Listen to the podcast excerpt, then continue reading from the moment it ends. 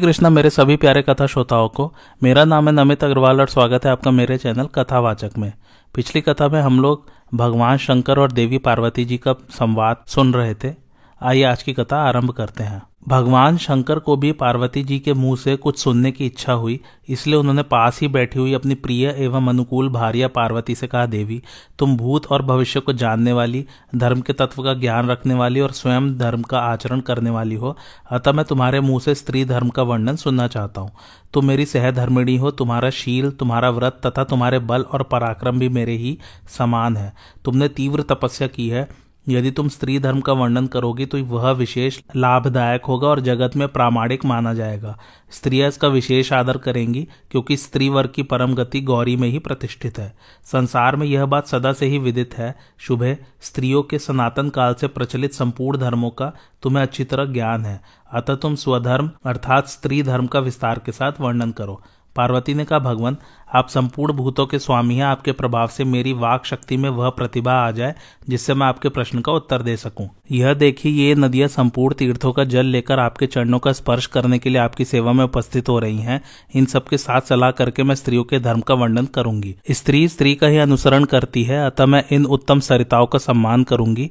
ये परम पवित्र सरस्वती नदी है, जो सब नदियों में उत्तम है। सरिताओं में सबसे पहले इन्हीं का प्रादुर्भाव हुआ है। ये समुद्र में मिली हुई है। इनके सिवाय ये विपाशा, वितस्ता, चंद्रभागा, इरावती, शतद्रु, देविका, सिंधु, कौशिकी और गौतमी, अर्थात गोदावरी भी यहाँ विराजमान है। समस्त सरिताओं में श्रेष्ठ और संपूर्ण तीर्थों के जल से संपन्न ये देव नदी गंगा जी है, जो आकाश से भूमि पर उतर आई हैं। महादेव जी से यो कहकर पार्वती जी ने स्त्री धर्म के ज्ञान में कुशल गंगा आदि श्रेष्ठ नदियों से किंचित मुस्कुराते हुए पूछा, सरिताओं, भगवान शंकर ने मुझसे स्त्री धर्म के विषय में प्रश्न किया है, अतः मैं आप लोगों से सलाह लेकर उनके प्रश्न का उत्तर देना चाहती हूँ इस प्रकार जब पार्वती जी ने उन परम पवित्र और कल्याणमय सरिताओं से प्रश्न किया तो सबने मिलकर देव नदी गंगा को ही सम्मानित करके उन्हें उत्तर देने के लिए नियुक्त किया तब नाना प्रकार की बुद्धि बुद्धियों से संपन्न स्त्री धर्म को जानने वाली, पाप का भय दूर करने वाली, परम पवित्र सब धर्मों में कुशल और विनयशीला गंगा जी मुस्कुराकर गिरिराज कुमारी उमा से बोली, देवी, तुम धर्म में तत्पर रहने वाली और संपूर्ण जगत की पूजनीय हो। तुम ये प्रश्न करके मुझ जैसी एक साधारण नदी को आदर दे रही हो, इससे मैं अपने को धन्य और अनुग्रहित समझती हूँ। जो सब कुछ जानते हुए भी दूसरों से प्रश्न करता है और शुद्ध हृदय से उन्हें आदर देता है, वही वास्तव में पंडित कहलाता है। जो ज्ञान विज्ञान से संपन्न और उहापोह में कुशल वक्ताओं से अपने अभिष्ट विषय को पूछ लेता है, वह कभी संकट में नहीं पड़ता। बुद्धिमान मनुष्य जब सभा में कुछ बोलता है तो उसकी बातें साधारण मनुष्य से विलक्षण प्रौढ़ता से भरी हुई होती है। किंतु बुद्धिहीन, अहंकारी मनुष्य की बात और ही ढंग की निकलती है। उसमें कुछ दम नहीं रहता। अतः देवी, तुम दिव्य ज्ञान से संपन्न हो, इसलिए तुम ही हम लोगों को स्त्री धर्म का उपदेश करने योग्य हो। इस प्रकार गंगा जी ने जब बहुत से गुणों का बखान करके पार्वती जी की प्रशंसा की तो उन्होंने कहा, देवी, मुझे स्त्रियों के धर्म का जैसा ज्ञान है, उसके अनुसार उसका विधिवत वर्णन करती हूँ, तुम ध्यान देकर सुनो। विवाह के समय कन्या के भाई बंधु पहले ही उसे स्त्री धर्म का उपदेश कर देते हैं, जबकि वह अग्नि के समीप अपने पति की सहधर्मिणी बनती है, जिसके स्वभाव, बातचीत और आचरण उत्तम हो, जिसको देखने से भी पति को सुख मिलता हो, जो अपने पति के सिवा दूसरे किसी पुरुष में मन नहीं लगाती और स्वामी के समक्ष सदा प्रसन्नमुख बनी रहती है, वह स्त्री धर्माचरण करने वाली मानी गई है। जो साध्वी स्त्री अपने स्वामी को सदा देवतुल्य समझती है, वही धर्मपरायण और वही धर्म के फल की भागनी होती है। जो पति की देवता के समान सेवा शुश्रूषा और परिचर्या करती, पति के सिवा और किसी से हार्दिक प्रेम नहीं करती, कभी रंज नहीं होती, तथा उत्तम व्रत का पालन करती है, जो पुत्र के मुख की भांति स्वामी के मुख की ओर सदा निहारती रहती है और नियमित आहार का सेवन करती है, वह साध्वी स्त्री धर्मचारिणी है। पति और पत्नी को एक साथ रहकर धर्म का आचरण करना चाहिए। इस मंगलमय दाम्पत्य धर्म को सुनकर जो स्त्री धर्म परायण हो जाती है, वह पति के समान व्रत का पालन करने वाली पतिव्रता है। साध्वी स्त्री सदा अपने पति को देवता के समान देखती है। पति और पत्नी का यह सहधर्म, अर्थात साथ साथ रहकर धर्माचरण करना, रूप, धर्म परम मंगलमय है। जो अपने हृदय के अनुराग के कारण स्वामी के अधीन रहती है, अपने चित्त को प्रसन्न रखती है, उत्तम व्रत का पालन करती है और देखने में सुखदायक, सुंदर वेश धारण किए रहती है, जिसका चित्त अपने पति के सिवा और किसी का चिंतन नहीं करता, वह प्रसन्न वदन रहने वाली स्त्री धर्मचारिणी मानी गई है, जो स्वामी के कठोर वचन कहने या क्रूर दृष्टि से देखने पर भी प्रसन्नता से मुस्कुराती रहती है, वही स्त्री पतिव्रता है। पति के सिवा दूसरे किसी पुरुष की ओर देखना तो दूर रहा, जो पुरुष के समान नाम धारण करने वाले चंद्रमा, सूर्य और किसी वृक्ष की ओर भी दृष्टि नहीं डालती, वही पातिव्रत धर्म का पालन करने वाली है। जो नारी अपने दरिद्र, रोगी, दीन अथवा रास्ते की थकावट से खिन्न हुए पति की पुत्र के समान सेवा करती है, उसी को धर्म का पूरा पूरा फल मिलता है। जो स्त्री अपने हृदय को शुद्ध रखती गृह कार्य करने में कुशल होती, पति से प्रेम करती और पति को ही अपने प्राण समझती है, वही धर्म का फल पाने की अधिकारिणी होती है। जो प्रसन्न चित्त से पति की सेवा शुश्रूषा में लगी रहती है, पति के ऊपर पूर्ण विश्वास रखती है और उसके साथ विनय युक्त बर्ताव करती है, वह नारी धर्म का फल पाती है। जिसके हृदय में पति के लिए जैसी चाह होती है, वैसी काम, भोग, ऐश्वर्य और सुख के लिए भी नहीं होती, जो प्रतिदिन प्रातःकाल उठने में रुचि रखती ग्रह के काम काज में योग देती और घर को झाड़ बुहार कर उसे गाय के गोबर से लीप पोत कर स्वच्छ बनाए रखती है, जो पति के साथ रहकर नित्य अग्निहोत्र करती, देवताओं को पुष्प और बलि अर्पण करती तथा देवता अतिथि और सास ससुर आदि पोष्य वर्ग को भोजन देकर न्याय और विधि के अनुसार शेष अन्न का स्वयं भोजन करती है तथा घर के लोगों को हृष्ट पुष्ट एवं संतुष्ट रखती है। वही स्त्री नारी धर्म का पालन करने वाली है। जो उत्तम गुणों से युक्त होकर सदा सास ससुर के चरणों की सेवा में संलग्न रहती और माता पिता के प्रति भक्ति रखती है, वह स्त्री तपस्विनी मानी गई है। जो ब्राह्मणों, दुर्बलों, अनाथों, दीनों, अंधों और कंगालों को अन्न देकर उनका पालन पोषण करती है, उसे पातिव्रत धर्म का फल प्राप्त होता है। जो प्रतिदिन उत्तम व्रत का पालन करती, पति में ही मन लगाती और निरंतर पति के हित साधन में लगी रहती है, उसे पतिव्रता समझना चाहिए। जो नारी पातिव्रत धर्म का पालन करती हुई स्वामी की सेवा में तत्पर रहती है, उसका यह कार्य महान पुण्य बड़ी भारी तपस्या और अक्षय स्वर्ग का साधन है। पति ही स्त्रियों का देवता, पति ही उनका बंधु बांधव और पति ही उनकी गति है। नारी के लिए पति के समान न दूसरा कोई सहारा है, न दूसरा कोई देवता। एक और पति की प्रसन्नता और दूसरी ओर स्वर्ग। ये दोनों नारी की दृष्टि में समान हो सकते हैं या नहीं, इसमें संदेह है। मेरे प्राणनाथ महेश्वर, मैं तो आपको अप्रसन्न रखकर स्वर्ग को भी नहीं चाहती।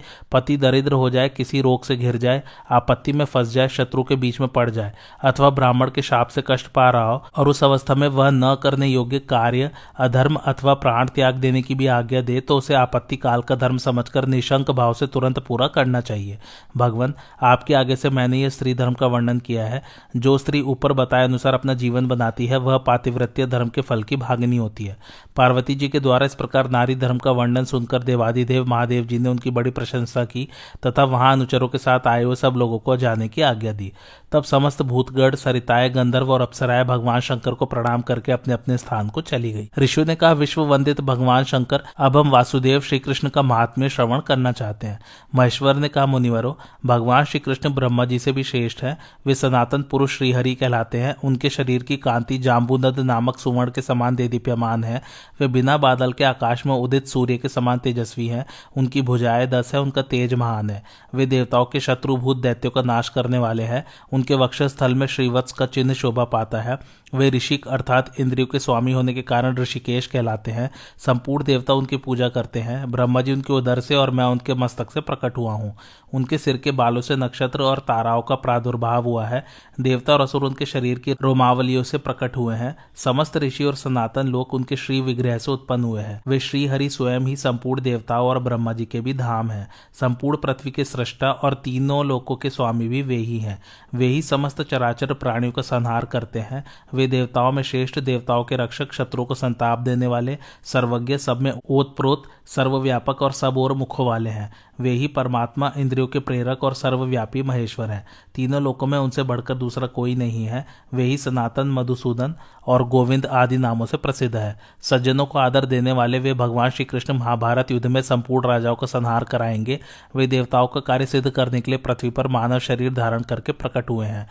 उनकी शक्ति और सहायता के बिना संपूर्ण देवता भी कोई कार्य नहीं कर सकते। संसार में नेता के बिना देवता कोई भी कार्य करने में असमर्थ है और यह भगवान श्री कृष्ण सब प्राणियों के नेता है।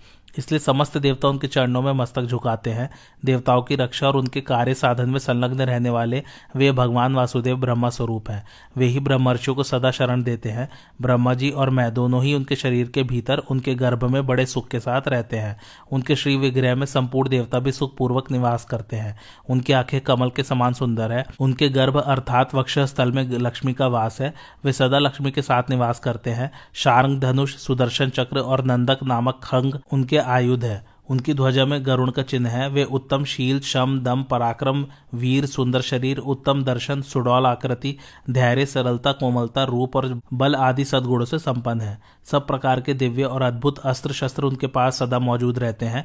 वे योग माया से संपन्न और हज़ारों नेत्रों वाले हैं। उनका कभी भी विनाश नहीं होता। वे उदार हृदय वाले, वीर, मित्रजनों के प्रशंसक, ज्ञाति एवं बंधु बांधवों के प्रिय, क्षमाशील, अहंकार रहित, ब्राह्मण भक्त, वेदों का उद्धार करने वाले, भयातुर पुरुषों का भय दूर करने वाले और मित्रों का आनंद बढ़ाने वाले हैं, तथा संपूर्ण प्राणियों को शरण देने वाले, दीनों की रक्षा में तत्पर शास्त्रों के ज्ञाता अर्थ संपन्न संपूर्ण जगत के वंदनीय शरण में आयु शत्रुओं को भी वर देने वाले, धर्मज्ञ, नीतिज्ञ, नीतिमान, ब्रह्मवादी और जितेंद्रिय है। उन परमेश्वर की पूजा करने से परम धर्म की सिद्धि होती है।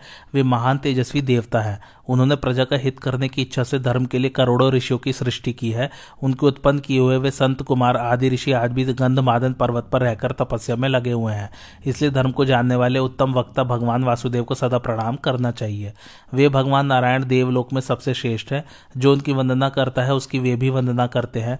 जो उनका आदर करता है, उसका वे भी आदर करते हैं। इसी प्रकार अर्चित होने पर अर्चना करते, पूजित होने पर पूजते, दर्शन करने वालों पर सदा कृपा दृष्टि रखते और शरणागतों को शरण प्रदान करते हैं। यह उन आदिदेव भगवान विष्णु का उत्तम व्रत है। सज्जन पुरुष सदा ही उनके इस व्रत का आचरण करते हैं। वे सनातन देवता है, अतः देवगढ़ भी सदा ही उनकी पूजा करते हैं। जो उन भगवान के अनन्य भक्त हों, वे अपने भजन के अनुरूप ही निर्भय पद प्राप्त करते हैं। द्विजों को चाहिए कि वे मन, वाणी और कर्म से सदा उन भगवान को प्रणाम करें और यत्न पूर्वक उपासना करके उन देव की नंदन का दर्शन करें। मुनिवरों, यह मैंने आप लोगों को उत्तम मार्ग बता दिया है। केवल भगवान वासुदेव का दर्शन करने से तुम्हें सब देवताओं का दर्शन हो जाएगा। मैं भी महावराह रूप धारण करने वाले उन सर्वलोक पितामह जगदीश्वर को नित्य प्रणाम करता हूँ। हम सब देवता उनके श्री विग्रह में निवास करते हैं। अतः उनका दर्शन करने से तीनों देवताओं ब्रह्मा, विष्णु और शिव का दर्शन हो जाएगा। इसमें तनिक भी संदेह नहीं है। तपोधनो आप लोगों पर अनुग्रह करके मैंने भगवान का पवित्र महात्म्य इसलिए बताया है कि आप प्रयत्न पूर्वक उन यदुश्रेष्ठ श्री कृष्ण की पूजा करें। हिमालय के शिखर पर भगवान शंकर ने हम लोगों को जिनके महात्म्य का उपदेश किया था, वे ब्रह्मभूत सनातन पुरुष आप ही हैं। श्री कृष्ण आपके प्रभाव से दूसरी आश्चर्य की बात यह हुई है कि हम आपको देखकर विस्मित हुए और हमें पूर्व काल की बात स्मरण हो आई। प्रभु, देवादिदेव, भगवान शंकर ने इस प्रकार आपके महात्म्य का वर्णन किया था। तपोवन निवासी ऋषियों के इस प्रकार कहने पर देवकी नंदन श्री कृष्ण ने उन सबका विशेष सत्कार किया। तदंतर वे महर्षि पुनः हर्ष में भरकर बोले, मधुसूदन, आप हमें बारंबार दर्शन देते रहने की कृपा करें। आपका जो ये अवतार अथवा मानव शरीर में जन्म हुआ है और इसका जो गुप्त कारण है, वह सब हम लोग अपनी चपलता के कारण छिपाने में असमर्थ है। इसलिए आपके रहते हुए भी हम छोटे मुँह बड़ी बात कह रहे हैं। पृथ्वी पर अथवा स्वर्ग में कोई भी ऐसी आश्चर्य की बात नहीं है जो आपको ज्ञात ना हो। आप सब कुछ जानते हैं। अच्छा अब हमें जाने की आज्ञा दीजिए। भीष्म जी कहते हैं, युधिष्ठर, वे महर्षि महर्षि उन देवादिदेव पुरुषोत्तम को प्रणाम और उनकी प्रदक्षिणा करके चले गए। तदंतर परम कांति से दीदीप्यमान भगवान नारायण अपने व्रत को विधिवत समाप्त करके द्वारकापुरी में आए। उसके बाद दसवां महीना पूर्ण होने पर रुक्मिणी के गर्भ से एक बड़ा सुंदर पुत्र उत्पन्न हुआ। उसकी कांति बड़ी अद्भुत थी। वह भगवान का वंश चलाने वाला और शूरवीर है। संपूर्ण प्राणियों के मानसिक संकल्प में व्याप्त रहने वाला और देवताओं तथा सुरों के भी अंतकरण में निवास करने वाला कामदेव ही श्री कृष्ण के पुत्र रूप में अवतीर्ण हुआ है। यही वे पुरुष श्रेष्ठ श्री कृष्ण है जो मेघ के समान श्याम वर्ण और चार भुजाधारी हैं। इंद्र आदि तैतीस देवता इन्हीं के स्वरूप है। यही संपूर्ण प्राणियों को आश्रय देने वाले आदिदेव महादेव है। इनका न आदि है, न अंत। ये अव्यक्त स्वरूप महातेजस्वी नारायण देवताओं का कार्य सिद्ध करने के लिए यदुकुल में अवतीर्ण हुए हैं। ये दुर्बोध तत्व के वक्ता और करता है। कुंती नंदन, तुम्हारी संपूर्ण विजय, अतुलनीय कीर्ति और अखिल भूमंडल का राज्य। सब भगवान नारायण का आश्रय लेने से ही तुम्हें प्राप्त हुए हैं। ये अचिंत्य स्वरूप नारायण ही तुम्हारे रक्षक और परम गति है। तुमने स्वयं होता बनकर प्रलय कालीन अग्नि के समान तेजस्वी श्री कृष्ण को स्त्रुवा बनाया है और इनके द्वारा समर अग्नि की ज्वाला में संपूर्ण राजाओं की आहुति दे डाली है। आज दुर्योधन अपने पुत्र, भाई और संबंधियों सहित शोक के योग्य हो गया है, क्योंकि उस मूर्ख ने क्रोध के आवेश में आकर श्रीकृष्ण और अर्जुन से युद्ध ठाना था। कितने ही विशाल शरीर वाले महाबली दैत्य और दानव दावानल में दग्ध होने वाले पतंगों की तरह श्री कृष्ण की चक्राग्नि में स्वाहा हो चुके हैं। सत्व, धैर्य, शक्ति और बल आदि में स्वभावतः हीन मनुष्य युद्ध में श्री कृष्ण का मुकाबला नहीं कर सकते। अर्जुन भी योग शक्ति से संपन्न और युगांतक काल की अग्नि के समान तेजस्वी है। ये बाएँ हाथ से भी बाढ़ चलाना जानते हैं और रणभूमि में सबसे आगे रहते हैं। इन्होंने अपने तेज से दुर्योधन की सारी सेना का संहार कर डाला है, अतः तुम्हें अपने सगे संबंधियों के लिए शोक नहीं करना चाहिए। बेटा, मैंने इन भगवान श्री कृष्ण का महात्म्य जैसे सुना था, वह सब तुम्हें क्या सुनाया? उनकी महिमा को समझने के लिए इतना ही पर्याप्त है। सज्जनों के लिए दिग्दर्शन मात्र अपेक्षित होता है। मैंने व्यास जी और बुद्धिमान नाराज़ के वचन सुनकर परम पूज्य श्री कृष्ण और महर्षियों का महान प्रभाव बतलाया है। साथ ही शिव पार्वती संवाद का भी वर्णन किया है। जो महापुरुष श्री कृष्ण के इस प्रभाव को सुनेगा और याद रखेगा, उसको परम कल्याण की प्राप्ति होगी। अतः जिसे कल्याण की इच्छा हो, उस पुरुष को जनार्दन की शरण लेनी चाहिए। ब्राह्मण भी इन्हीं अक्षय परमात्मा की स्तुति करते हैं। राजन तुम सदा धर्म पूर्वक प्रजा का पालन करते रहो। प्रजा की रक्षा के लिए जो दंड का उचित उपयोग किया जाता है, वह धर्म ही कहलाता है। भगवान शंकर का पार्वती जी के साथ जो धर्म विषयक संवाद हुआ था, उसे इन सत्पुरुषों के निकट मैंने तुम्हें सुना दिया। अपना कल्याण चाहने वाले पुरुष को यह संवाद सुनकर या सुनने की इच्छा रखकर विशुद्ध भाव से भगवान शंकर की पूजा करनी चाहिए। उनकी पूजा का संदेश देवर्षि नारद जी का ही दिया हुआ है, इसलिए तुम भी ऐसा ही करो। भगवान श्री कृष्ण और महादेव जी का यह अद्भुत वृतांत पूर्व काल में हिमालय पर्वत पर संगठित हुआ था। कमल नयन श्री कृष्ण और अर्जुन, ये सत्य युग आदि तीनों युगों में उत्पन्न होने के कारण त्रियुग कहलाते हैं। देवर्षि नारद तथा व्यास जी ने मुझे इन दोनों के स्वरूप का परिचय दिया था। महाभाव श्री कृष्ण तो बचपन में ही अपने बंधु बांधवों की रक्षा के लिए कंस का घोर संहार किया था। ये सनातन पुराण पुरुष है, इनके लीला चरित्रों की कोई सीमा या संख्या नहीं बतलाई जा सकती। नरश्रेष्ठ, तुम्हारा तो अवश्य ही कल्याण होगा, क्योंकि ये जनार्दन तुम्हारे सखा है। दुर्बुद्धि दुर्योधन यद्यपि परलोक में चला गया है तो भी मुझे तो उसी के लिए अधिक शोक हो रहा है, क्योंकि उसी के कारण हाथी, घोड़े आदि वाहनों सहित सारी पृथ्वी का नाश हुआ है। दुर्योधन, दुशासन कड़ और शकुनी, इन्हीं चारों के अपराध से समस्त कौरव मारे गए हैं। युधिष्ठर ने पूछा, पितामह, संसार में कौन मनुष्य पूज्य है? किनको नमस्कार करना चाहिए? किनके साथ कैसा बर्ताव करना उचित है? तथा कैसे लोगों के साथ किस प्रकार का आचरण करने से कोई हानि नहीं होती? भीष्म जी ने कहा, युधिष्ठर, ब्राह्मणों का अपमान देवताओं को भी दुख में डाल सकता है। अतः राजा को चाहिए कि वह ब्राह्मणों की पूजा और उनको नमस्कार करे तथा ब्राह्मणों के निकट पुत्र की भांति विनय युक्त बर्ताव करे, क्योंकि ब्राह्मण समस्त जगत की धर्म मर्यादा का संरक्षण करने वाले सेतु के समान है। वे धन का त्याग करके प्रसन्न होते और वाणी का संयम रखते हैं। वे उत्तम निधि, व्रत का पालन करने वाले लोक और शास्त्र के निर्माता और परम यशस्वी हैं। तपस्या उनका धन और वाणी उनका महान बल है।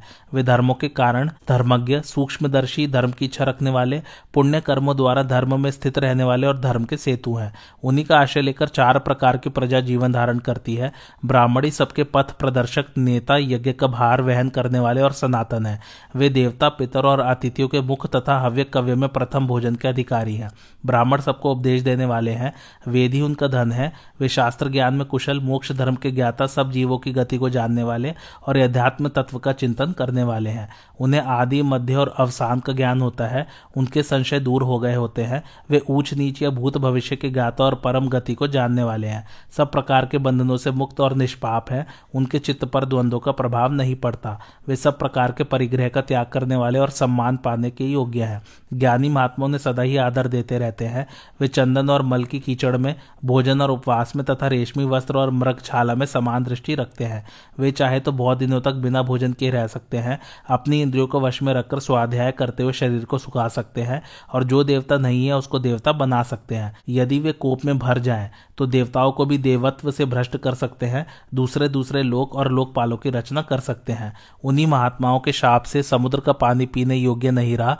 उनकी क्रोधाग्नि दंड कारण्य में आज तक शांत नहीं हुई। वे देवताओं के भी देवता, कारण के भी कारण और प्रमाण के भी प्रमाण है। भला कौन मनुष्य बुद्धिमान होकर भी उन ब्राह्मणों का अपमान करेगा? ब्राह्मणों में कोई बूढ़े हो या बालक, सभी सम्मान के योग्य है।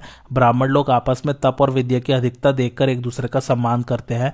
विद्याहीन ब्राह्मण भी देवता के समान और परम पवित्र माना जाता है। फिर जो विद्वान है, उसके लिए तो कहना ही क्या है? वह तो महान देवता के समान है। युधिष्ठर ने पूछा, महामते, आप कौन सा फल देखकर और किस कर्म का उदय सोचकर ब्राह्मणों की पूजा करते हैं? भीष्म जी ने कहा, राजन, इस विषय में कार्त वीर अर्जुन और वायु देवता के संवाद रूप प्राचीन इतिहास का वर्णन किया जाता है। पूर्व काल की बात है, माहिष्मती नगरी में सहस्त्र भुजाधारी कार्तवीर्य अर्जुन नाम वाला एक राजा राज्य करता था। वह महान, बलवान और सत्य पराक्रमी था।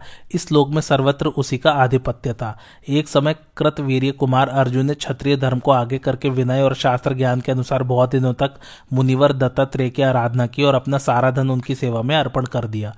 दत्तात्रेय जी उसके ऊपर बहुत संतुष्ट हुए और उसे तीन वर मांगने के लिए उन्होंने आज्ञा दी। तब राजा ने कहा, भगवान, मैं युद्ध में तो हज़ार भुजाओं से युक्त रहूँ, किंतु घर पर मेरी दो ही बाहें रहे।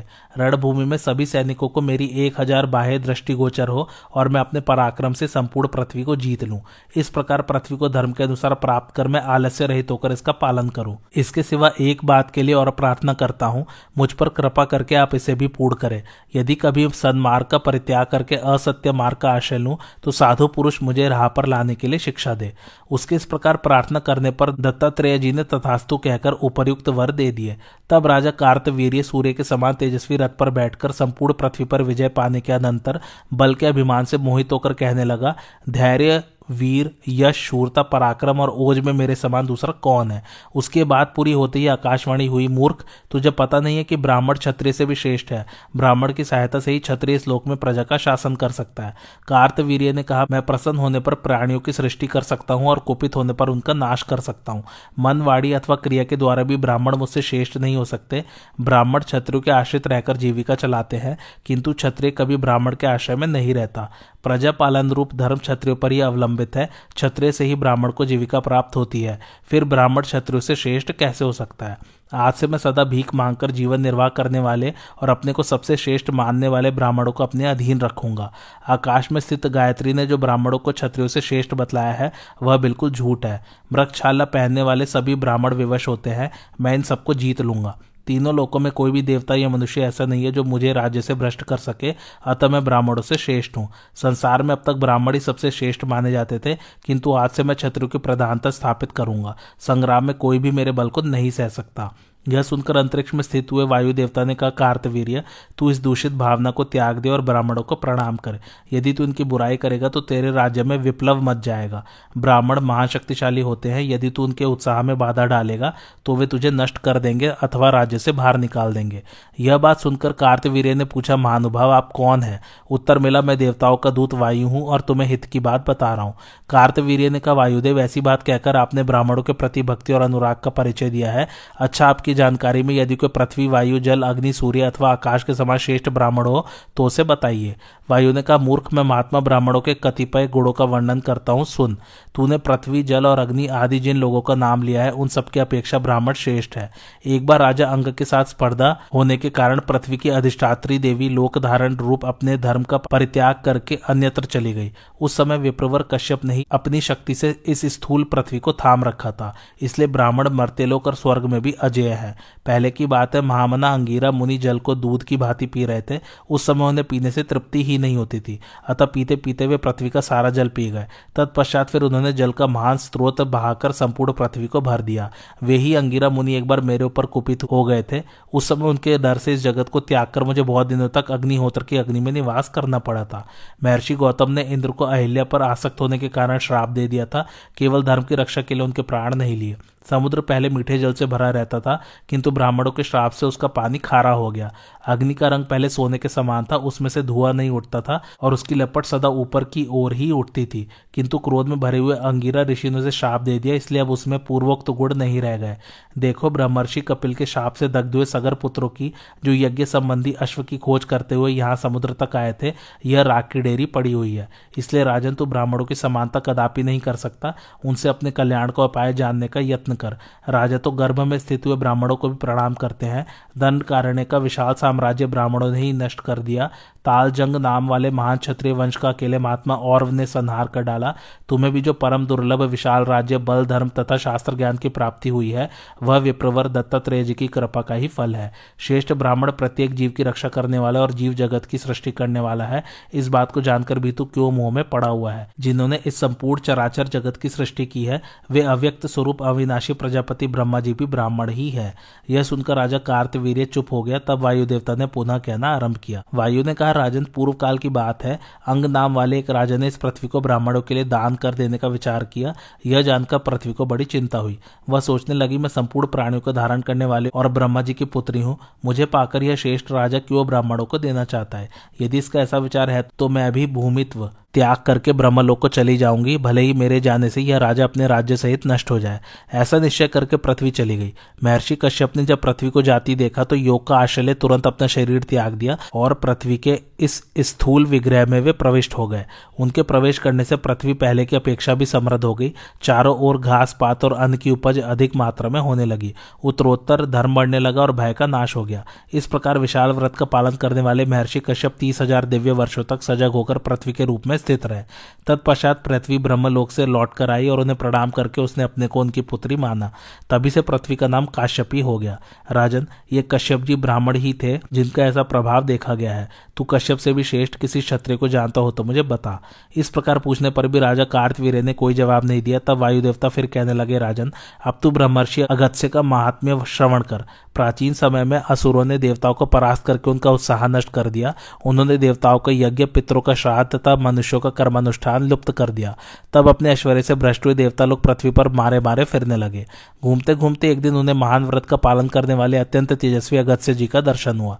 देवताओं ने प्रणाम करके कहा, मुनिश्रेष्ठ, दानवों ने हमें युद्ध में हराकर हमारा ऐश्वर्य छीन लिया है। आप इस महान भय से हमारी रक्षा कीजिए। देवताओं के इस प्रकार कहने पर तेजस्वी महर्षि अगत्य को दैत्यों के प्रति बड़ा क्रोध हुआ। वे प्रलयकालीन अग्नि के समान प्रज्वलित हो उठे। उनके शरीर से निकलती हुई उदीप्त किरणों की ज्वाला से सहस्त्रों दानव भस्म होकर आकाश से पृथ्वी पर गिरने लगे। तब दैत्यगढ़ दोनों लोगों का परित्याग करके दक्षिण दिशा की ओर भाग गए। उस समय राजा बलि पृथ्वी पर आकर अश्वमेध यज्ञ कर रहे थे। अतः जो दैत्य उनके साथ पृथ्वी पर थे और जो पाताल में रह गए थे, वे ही दग्ध होने से बचे। इस प्रकार अगत्य के तेज से स्वर्गवासी दैत्यों के दग्ध हो जाने पर देवताओं का भय दूर हुआ और वे पुनः अपने अपने लोक में चले गए। कार्तवीर ऐसे प्रभावशाली अगत्य मुनि की कथा मैंने तुझे सुनाई है, तू उनसे भी श्रेष्ठ किसी छत्र को जानता हो, तब बता। यह सुनकर भी राजा कार्तवीर मौन ही रहा, तब वायु ने पुनः कहना आरंभ किया, राजन? अब तू परम यशस्वी वशिष्ठ मुनि के एक महान कर्म की कथा श्रवण कर। एक समय देवताओं ने मान सरोवर के तट पर यज्ञ आरंभ किया। उस सरोवर के पास पर्वत के समान आकार वाले बहुत से दानव रहते थे, जो खली नाम से प्रसिद्ध थे। उन्होंने देवताओं को जब यज्ञ करते देखा तो उन सबको मार डालने का विचार किया। फिर तो दोनों दलों में युद्ध छिड़ गया। मान सरोवर वहाँ से निकट था और ब्रह्मा जी ने उसके विषय में दैत्यों को वरदान दे रखा था कि इसमें डुबकी लगाने से तुम्हें नवीन जीवन मिलेगा। अतः उस समय दानवों में से जो हताहत होते थे, उन्हें दूसरे दानव मान सरोवर में फेंक देते और वे उसके जल में डुबकी लगाते ही जी उठते थे। फिर सरोवर के जल को सौ योजन ऊँचे उछालते तथा हाथ में भयंकर पर्वत, परिघ और वृक्ष लिए हुए वे देवताओं पर टूट पड़ते थे। उन दानवों की संख्या दस हज़ार की थी। जब उन्होंने देवताओं को अच्छी तरह पीड़ित किया तो वे भागकर इंद्र की शरण में गए। इंद्र को भी उन दैत्यों से भिड़कर क्लेश उठाना पड़ा। अतः वे वशिष्ठ जी की शरण में गए। भगवान वशिष्ठ बड़े दयालु थे। देवताओं को दुखी जानकर उन्होंने उन्हें अभय दान दे दिया और उन खली नाम वाले समस्त दानवों को अपने तेज से अनायासी भस्म कर डाला। फिर वे महातपस्वी मुनि कैलाश मार्ग से बहती हुई गंगा नदी को मानसरोवर में ले आए। गंगा जी ने वहाँ आते ही उस सरोवर का बाँध तोड़ डाला। उससे जो स्रोत बहकर निकला, वही सरयू नदी के नाम से प्रसिद्ध हुआ। जिस स्थान पर खली नाम के दानव मारे गए, उसे आज भी खलिन के नाम से पुकारा जाता है। इस प्रकार महामुनि वशिष्ठ ने इंद्र सहित संपूर्ण देवताओं की रक्षा की और ब्रह्मा जी से वरदान पाए हुए दैत्यों को भी नष्ट कर दिया। यह वशिष्ठ जी के कर्म का वर्णन किया है। कार्तवीर यदि इनसे भी बड़ा कोई छत्री हो तो बता। वायु देवता के इस प्रकार कहने पर भी कार्तवीर अर्जुन चुप ही रहा, तब वायु ने फिर कहा, राजन, अब तुम महात्मा अत्रि के अलौकिक कर्म की कथा सुन। एक बार देवता और दानवों में युद्ध हुआ, उसमें राहु ने सूर्य और चंद्रमा को बाणों से मारकर घायल कर दिया। इससे उनका तेज शांत पड़ गया और वहाँ घोर अंधकार छा गया। फिर तो अंधेरे में सूझ न पड़ने के कारण देवता लोग दानवों के हाथ से मारे जाने लगे।